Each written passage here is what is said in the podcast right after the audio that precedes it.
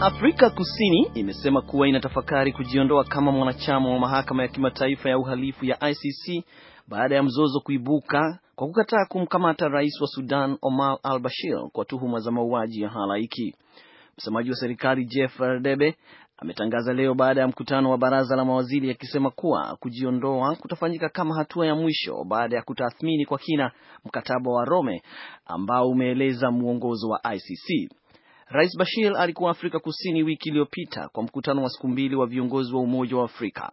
Kulingana na mkataba wa Rome, Afrika Kusini kwa kile alikuwa anatakiwa kwa vile alikuwa anatakiwa na mashtaka kwa mauaji ya halaiki. Mahakama ya Afrika Kusini ilitoa amri ya kumkamata bwana Bashir saa chache baada yake kuondoka nchini humo. Jeshi la Niger limesema kuwa limewaua wanamgambo 15 wa Boko Haram kwa mashambulizi ya anga na ardhini na kushikilia wengine ishirini mateka. Kwenye taarifa iliyotolewa leo kwa redio inayomilikiwa na serikali Jumatano jioni, wizara ya ulinzi ya Niger imesema kuwa wanajeshi waliharibu gari lenye silaha pamoja na pikipiki ishirini wakati wa operesheni hiyo. Wizara hiyo haikusema hasa ni wapi tukio hilo lilipotokea, lakini kundi la Boko Haram limekuwa likishambulia kusini mashariki mwa Niger karibu na ziwa Chad na kwenye mpaka wa Chad na Nigeria. Niger inahusika kwenye operesheni ya pamoja ya kuliangamiza kundi la Boko Haram katika eneo hilo. Wiki iliyopita wanamgambo wa Boko Haram waliua watu thelathini na watatu kwenye eneo la Difa lililoko Niger karibu na mpaka wake na Nigeria. Watu saba wamejeruhiwa katika milipuko miwili ya guruneti iliyopigwa jijini kati ya Bujumbura mchana wa Alhamisi. Mashahidi wanasema guruneti hiyo zimepigwa na watu waliokuwa ndani ya gari moja. Naibu msemaji wa polisi amesema watu waliofanya ukatili huo bado hawajatambuliwa, lakini polisi tayari wameanzisha uchunguzi. Guruneti nyingine ilipigwa kwenye makazi ya mwandishi wa habari wa Sauti ya Amerika wa idhaa ya Kirundi na Kinyarwanda jijini Bujumbura jana usiku.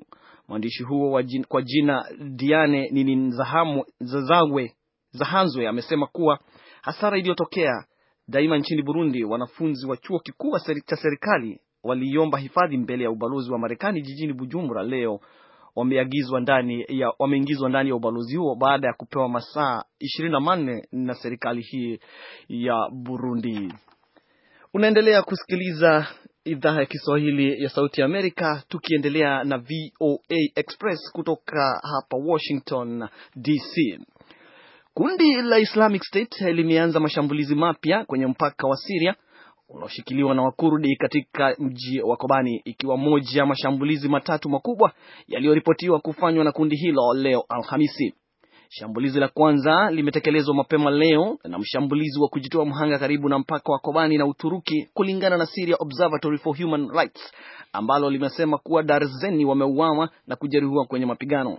Shirika hilo leo lenye makao yake Uingereza limesema wapiganaji wa Islamic State wamewaua takriban raia ishirini wa Kikurdi wakiwemo wanawake na watoto katika mji wa Bakbutan ulioko kusini mwa Kobani. Waziri wa mambo ya nje wa Marekani John Kerry anakwenda Vienna kesho Ijumaa kwa mazungumzo kuhusu programu ya nyuklia ya Iran kabla ya Jumanne ambayo ndiyo tarehe ya mwisho iliyowekwa ya, ya kufikia makubaliano. Waziri wa mambo ya nje wa Iran Javad Zarif ataungana na Kerry Jumamosi kwa juhudi za mwisho za mashauriano, kulingana na shirika rasmi la habari la IRNA. Kuna wasiwasi kuwa muda wa mazungumzo huenda ukaongezwa baada ya kiongozi wa Iran Ayatollah Ali Khamenei kuonekana akijitenga na sehemu ya mikakati ya kuafikia makubaliano. Bwana Ayatola Jumanne alitaka vikwazo vya kimataifa viondolewe mara tu makubaliano yatakapotiwa saini, lakini sio polepole kama mataifa ya magharibi yanavyotaka. Idara ya ujasusi ya Afghanistan imelaumu mtandao wa Hakani pamoja na afisa wa kijasusi kwa mashambulizi ya Jumatatu kwenye majengo ya bunge. Watu thelathini wakiwemo wanawake watano na watoto watatu walijeruhiwa wakati tak, uh, takriban wanamgambo watano wa Taliban waliposhambulia bunge. Washambulizi walikuwa na vilipuzi na wamevalia vesti za kujitoa mhanga. Msemaji wa idara ya kitaifa ya ujasusi ya Afghanistan, Hasib Sediki, amesema uchunguzi uliofanywa unaonyesha kuwa shambulizi lilipangwa kwenye mji wa Peshawar nchini Pakistan na kamanda wa operesheni ya mtandao wa Hakani Malvi Sherin.